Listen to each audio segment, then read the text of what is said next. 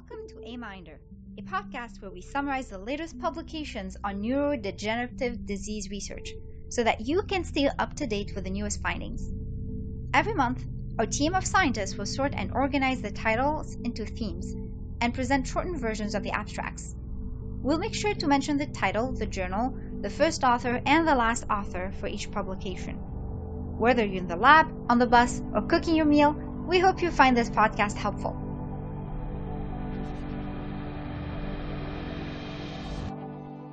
Hi, my name is Marcia, and I will be your host for the section Genetic Landscape. There are a total of 42 papers in this section for this month, and in the interest of time, in this episode we will only cover papers related to PSEN studies, APOE, amyloid beta related mutations, novel variants, and end with papers on other variants or mutations. Let's first begin with the papers related to PSEN. The first paper is titled Pathogenic PSEN1 threonine 119 isoleucine mutation in two Korean patients with early onset Alzheimer's disease. This paper is by first author Bagyinszky and last author Kim, published in the journal Diagnostics. The investigators in this study report a probable pathogenic threonine 119 isoleucine mutation, which I'll refer to as the threonine mutation for the rest of this summary, in PSEN1 in two unrelated early onset Alzheimer's disease Korean patients. While both patients suffered from memory associated issues, they presented some differences in terms of age of onset of memory decline, signs of atrophy, and the uptake pattern of the tracer by 18F fluorodeoxyglucose positron emission tomography.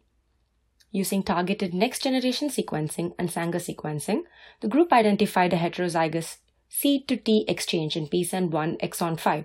The resultant threonine mutation may contribute to a significant change inside the HL1 loop in which it is located. This conserved loop is associated with several Alzheimer's disease related mutations, and the threonine mutation may thus have a role in disease progression. The title of the next paper is Presenilin 1 and APP gene mutations in early onset AD families from a southeast region of China. The first and last authors are Zhao and Peng, and the paper was published in the journal Current Alzheimer's Research. The aim of this study was to investigate the spectrum of PSEN1, PSEN2, and amyloid precursor protein or APP gene mutations in early onset familial Alzheimer's disease patients in the Chinese population. For this, the investigators performed whole exome sequencing and described relevant clinical features in patients with early onset familial Alzheimer's disease. They identified a splice mutation in PSEN1 and a missense mutation in APP. Based on their results, they concluded that the variant in PSEN1 in the Chinese cohort revealed different clinical phenotypes when compared with that of Europeans. The next paper in this category is titled Identification of a pathogenic PSEN1 mutation associated with early onset Alzheimer's disease. It was published in the journal Current Alzheimer's Research. The first author of this paper is Zhao, and the last author is Kim. For this study, the researchers report on a 40 year old patient who presented with progressive memory decline and was diagnosed with early onset AD. They tried to find possible mutations through whole exome sequencing and identified a pathogenic mutation in PSEN1 or pathogenic alanine 285 valine mutation. It is located in the random coil structure of PSEN1 and could result in extra stress in this region. Further, they observe mild left temporal lobe atrophy via MRI. Using PET, they find and report hypometabolism in the bilateral, temporal, and parietal lobes, as well as increased amyloid deposition in bilateral frontal, parietal, temporal lobes. They concluded that in vivo studies are needed to evaluate the role of this pathogenic PSEN1 mutation in AD. Next, you will hear about the variants specific to autosomal dominant AD versus sporadic AD. The paper is titled amyloid, tau, and astrocyte pathology in autosomal dominant Alzheimer's disease variants, ABP Park, and PSEN 1DE9. It was published in the journal Molecular Psychiatry and was written by first author Lemoine and last author Nordberg. The authors seek to establish a pathological profile for ABP PARC and PSEN1 delta E9 mutations. They look at amyloid beta aggregates, tau accumulation, and astrocytes activity. For these three parameters, they compare results from large frozen hemisphere autoradiography, brain homogenate binding assays, and immunostaining. They find a positive association between amyloid beta fibril and tau deposition in the ABP PAR carriers, but not in the PSEN1 delta E9 carriers or in subjects with sporadic AD. The authors suggest that this should further be explored in vivo so as to better understand the pathways responsible for these pathological differences between AD and variants. The next paper in this category is titled The Alzheimer Disease Causing Presenilin 1 L435F Mutation Causes Increased Production of Soluble AB43 Species in Patient Derived iPSC Neurons Closely Mimicking Matched Patient Brain Tissue. It was published in the Journal of Neuropathology and Experimental Neurology, written by first author Oakley and last author Frosch. The researchers in this study used human induced pluripotent stem cells or iPSC derived neurons. These cells came from an individual with familial AD linked to the PSEN1 L435F mutation. These cells were compared for their biochemical phenotype with brain tissue obtained at autopsy from the same patient. They did this to evaluate the effects of the PSEN1 L435F mutation under physiological conditions. They observed that in its heterozygous state, the PSEN1 L435 mutation caused a large increase in soluble AB43 but did not change soluble AB40 or AB42 levels when compared with control iPSC neurons. They also observed increased phosphorylated tau species in PSEN1 mutant iPSC neurons. They saw consistent changes in amyloid beta in the autopsy of brain tissue from the same patient as well. Finally, when they evaluated the feasibility of using amyloid beta 43 immunohistochemistry to identify familial AD cases, they found that strong amyloid beta 43 staining occurred only in familial AD cases. Up next are papers related to APOE studies. We have about seven papers within this section. Here, the first paper published in the journal Sci Reports is titled short-term memory advantage for brief durations in human APOE epsilon 4 carriers. The first author is Zokaei and the last author is Husain. Apolipoprotein E or APOE epsilon 4 gene allele is the highest known genetic risk factor for Alzheimer's disease. It has been well conserved in human beings and has a possible reason why is explained by the antagonistic pleiotropy theory. According to this theory, variants of harmful genes such as APOE epsilon 4, which confers a disadvantage later in life, might provide rather an advantage earlier in life, hence ensuring its survival. This is in line with previous studies which have shown that the epsilon 4 allele might have a pleiotropic effect in short term memory. In this paper, the researchers tested short term memory performance in 1,277 individuals. 959 of them included carriers and non carriers of the APOE epsilon 4 gene, those at highest risks of developing AD.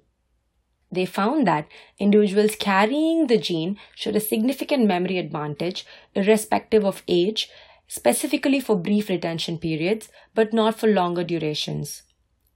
They conclude that the gene has a strong antagonistic pleiotropy effect on cognitive functions and could explain the survival of the APOE epsilon 4 allele in the gene pool.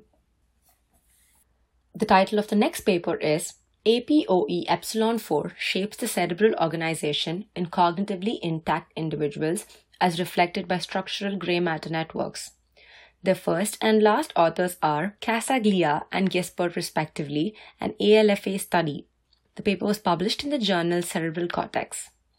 In this paper, the author studied the effect of APOE epsilon 4 and gray matter networks, GMN for short, in a large sample of cognitively unimpaired individuals at a high genetic risk of AD. They used independent component analysis to find sources of structural covariance and analyzed APOE group differences within and between networks.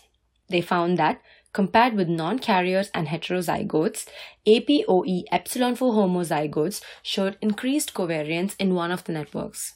This includes the right lateralized parietal, inferior frontal, and inferior and middle temporal regions.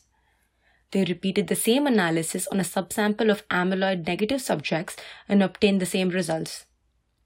Between networks, they saw that APOE epsilon 4 carriers showed reduced covariance and included the frontal and temporal regions, which are targets of amyloid deposition. Based on these findings, they concluded that structural effects in the APOE epsilon 4 associated neuronal networks may be an early event in AD pathogenesis, possibly even upstream of amyloid deposition. Up next in this category is a paper titled APOE Epsilon Allele Accelerates Age Related Multi-Cognitive Decline and White Matter Damage in Non-Demented Elderly. This paper was published in the journal Aging. The first and last authors are Sun and Zhang, respectively. Here, the researchers examined the joint effect of APOE epsilon 4 allele and age on brain, white matter, integrity, and cognition. They assessed the age related variation in cognition and in white matter tract between non demented elderly, epsilon 4 carriers, and non carriers. There were a lot of findings that I can't go over in this summary, here are some of their findings, however. Carriers showed a steep age related decline after age 50 in general mental status, attention, language, and executive function, but overall, carriers perform worse than non carriers at almost all ages. They also observed that age as a risk factor mainly affected the anterior fibers, while APOE epsilon 4 carriership affected posterior fibers, and the integrative effect of age and APOE epsilon 4 was seen on both anterior and posterior fibers. Based on their findings, they concluded that combining APOE status with age might give more insight into AD's disease development. The title of the next paper is Apolipoprotein E4 disrupts the neuroprotective action of sortilin in neuronal lipid metabolism and endocannabinoid signaling. It was published in the journal Alzheimer's and Dementia by first author Asaro and last author Willnow. In this study, the researchers look at the neuronal apolipoprotein E receptor sortilin. They are interested in understanding the role it plays in brain lipid metabolism and its relevance to Alzheimer's disease. When bound by lipid carrier APOE, the receptor sortilin mediates the uptake of cargo into neurons. To understand the significance of this uptake route, the researchers combined neurolipidomics data in patient specimens with fundamental studies in mouse models. They identified APOE isoform specific functions for sortilin. They found that sortilin converted polyunsaturated fatty acids into endocannabinoids, lipid based neurotransmitters, which sustain neuroprotective gene expression in the brain. They observed that this sortilin function required APOE3 but was disrupted by APOE4. This compromised the neuronal endocannabinoid metabolism and action. Next up is a paper titled Predictors of Rate of Cognitive Decline in Patients with Amnestic Mild Cognitive Impairment. The paper published in the journal Clinical Neuropsychology was written by first author Serbone and last author York. This study examined predictors of the rate of cognitive decline in subjects with amnestic mild cognitive impairment, or MCI for short, a known risk factor for conversion to AD. The researchers assessed various predictors, including age, genetic vulnerability, baseline cognitive performance, and baseline neuropsychiatric severity. Their results suggested that carriers of the APOE epsilon 4 allele decline more quickly compared to non carriers. They also found that participants with lower executive and cognitive function at baseline predicted faster decline on dementia severity measures. Surprisingly, they also observed that people with lower depression levels decline more rapidly on dementia severity measures compared to those with higher levels of depression. Finally, they concluded that future studies on predictors could aid in delaying conversion to AD. Up next in this category is the paper titled APP Induced Patterned Neurodegeneration Exacerbated by APOE4 in C. elegans. This was published in the journal Genes, Genomes, Genetics by first author Sae-Lee and last author Pierce. In this study, the authors used the nematode C. elegans to model age related patterned neurodegeneration seen in AD. This effect was exacerbated by APOE4, which, along with APP, is an important modifier in AD. It is also important to note that compared to other APOE variants, APOE2 and APOE3, APOE4 as well hastens and worsens early and late onset forms of AD. Using this model, they found that APOE4 acted with APP to increase cholinergic neurodegeneration caused by APP. They further suggested that this model can be used to understand how APP and APOE4 act together to cause neurodegeneration of some neurons while leaving others unaffected. The last paper within this section is titled Motor Cortex Function in APOE4 Carriers and Non-Carriers. It was written by first and last authors Yasen and Christie respectively and was published in the journal Clinical Neurophysiology. The aim of this study was to see if there was a difference in motor cortex function between APOE4 carriers and non carriers. The authors measured motor cortex excitability and inhibition using transcranial magnetic stimulation and obtained measures of glutamate and gamma aminobutyric acid concentrations using proton magnetic resonance spectroscopy. They observed no significant differences in transcranial magnetic stimulation or proton magnetic resonance spectroscopy measures between carriers and non carriers. Based on these findings, they concluded that the motor cortex function was similar between apolipoprotein E4 carriers and non carriers. Next, we have two papers examining amyloid beta related mutations.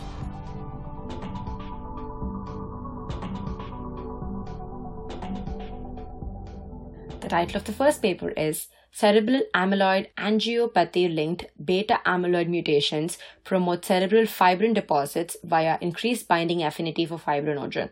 It was published in the journal Proceedings of the National Academy of Sciences. The first and last authors of the papers are Cajamarca and Ahn.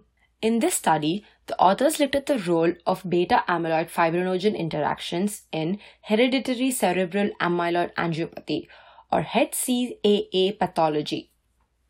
HCAA is a rare familial disease in which mutations within the beta amyloid peptide causes an unusual increase in vascular deposits and subsequent cerebrovascular damage in AD patients.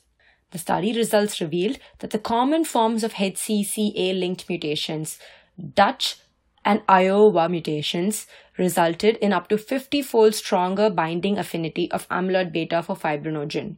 They also showed that the stronger interaction between fibrinogen and mutant beta amyloid peptides lead to disturbed clot structure and delayed fibrinolysis.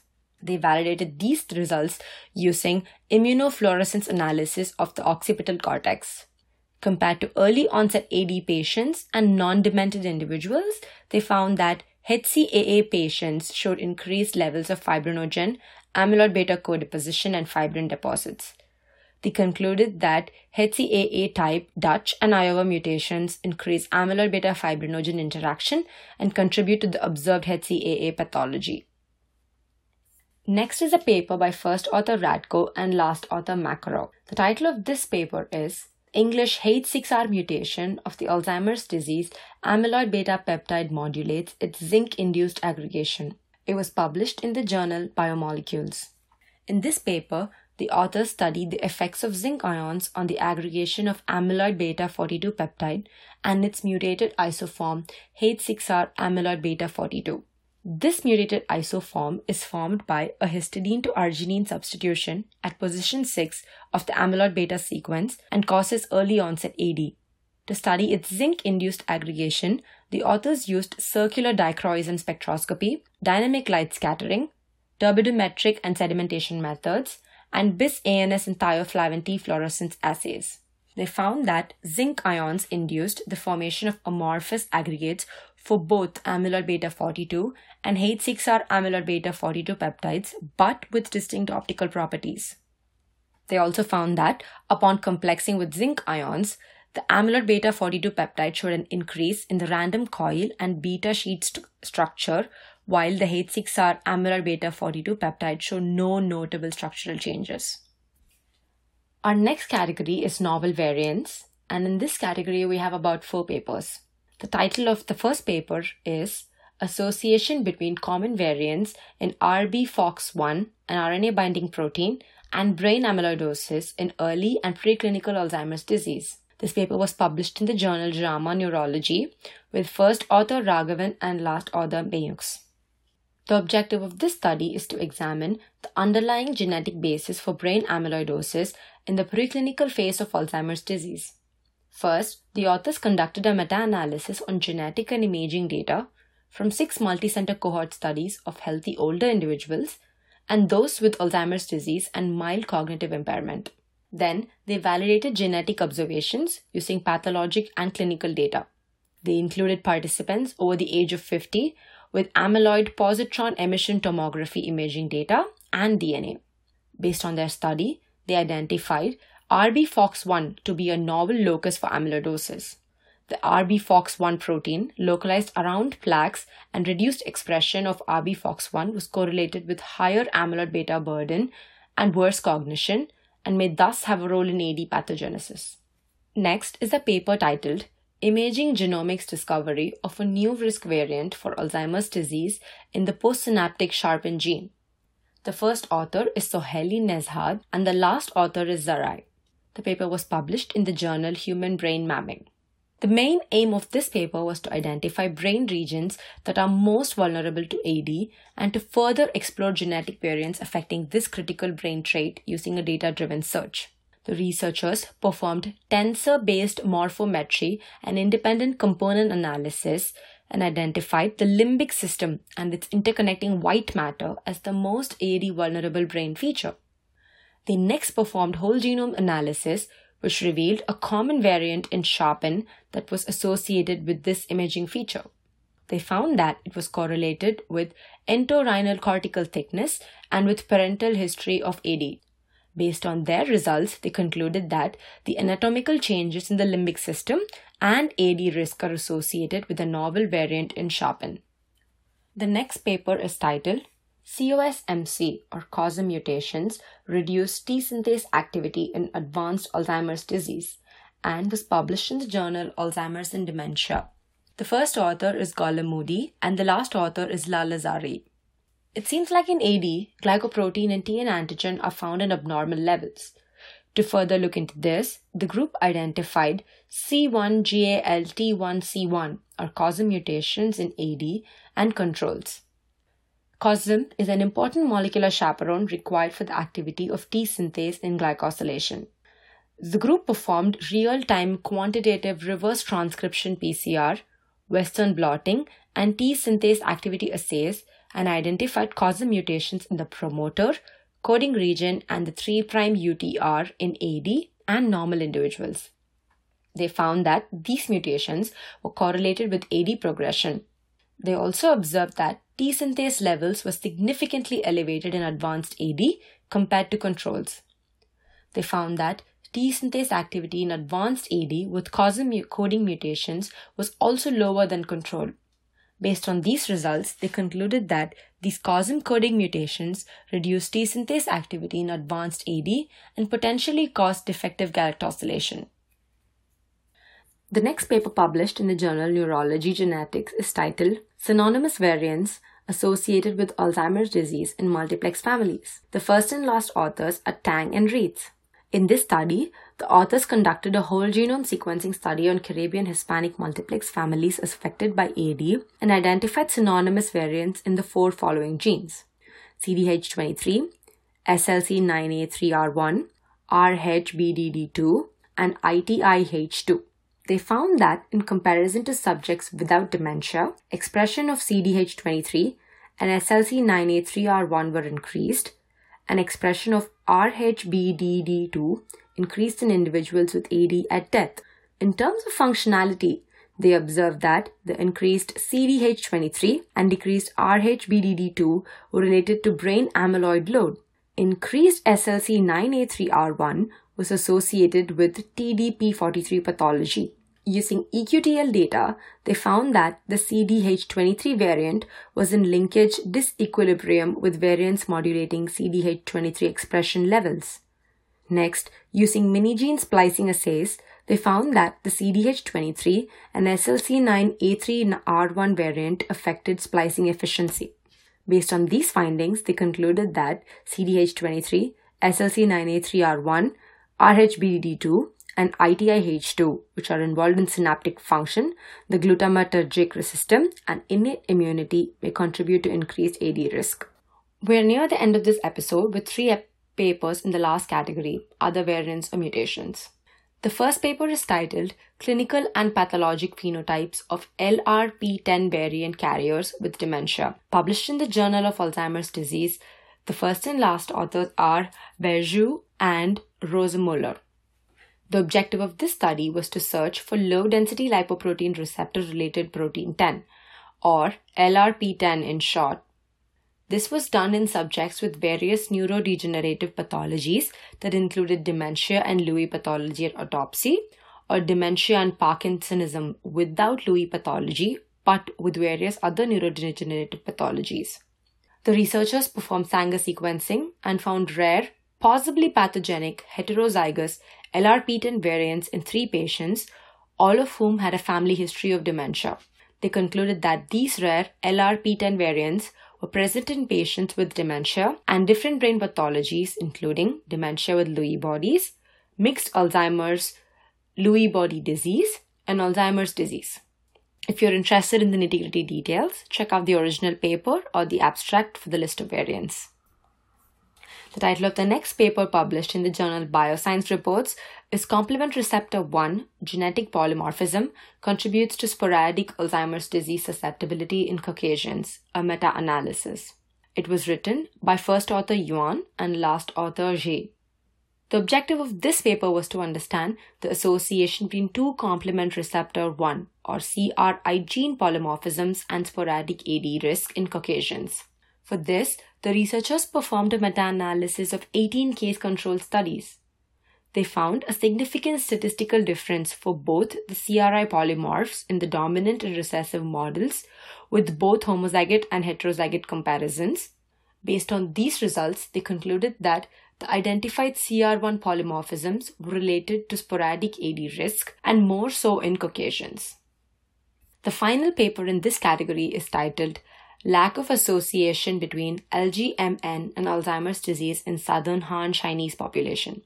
The first author is Zhang and the last author is Liao, published in the journal, the European Journal of Neuroscience.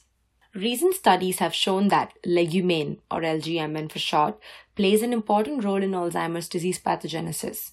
cleaves amyloid beta protein precursor and tau promotes senile plaques and the formation of neurofibrillary tangles. Its exact genetic role in the development of AD is still unknown. The authors of this paper used Sanger sequencing to study the effects of legumain gene variants in a cohort from South China. They performed a single variant association test to study the single independent effect of legumain on AD and found none of the common variants in legumain to be statistically significant. Next, they performed a gene based association test to study the cumulative effect of legumain on AD. This analysis also showed no association with AD. Based on these findings and the results of their replication study in the AD Neuroimaging Initiative cohort, the authors concluded that legumain gene may not be a critical factor in AD pathogenesis. This brings us to the end of this episode. Thanks for tuning in. That's it for this episode.